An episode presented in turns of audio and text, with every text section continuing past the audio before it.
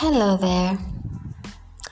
I just thought of advising you on this that if you'd like to change your life, start with what you have, where you are.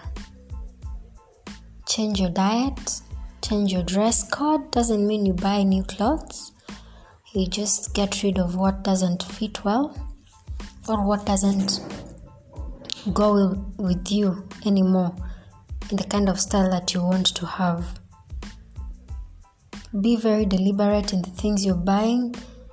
Be very deliberate in the food you're eating. Be very deliberate on how you're carrying yourself.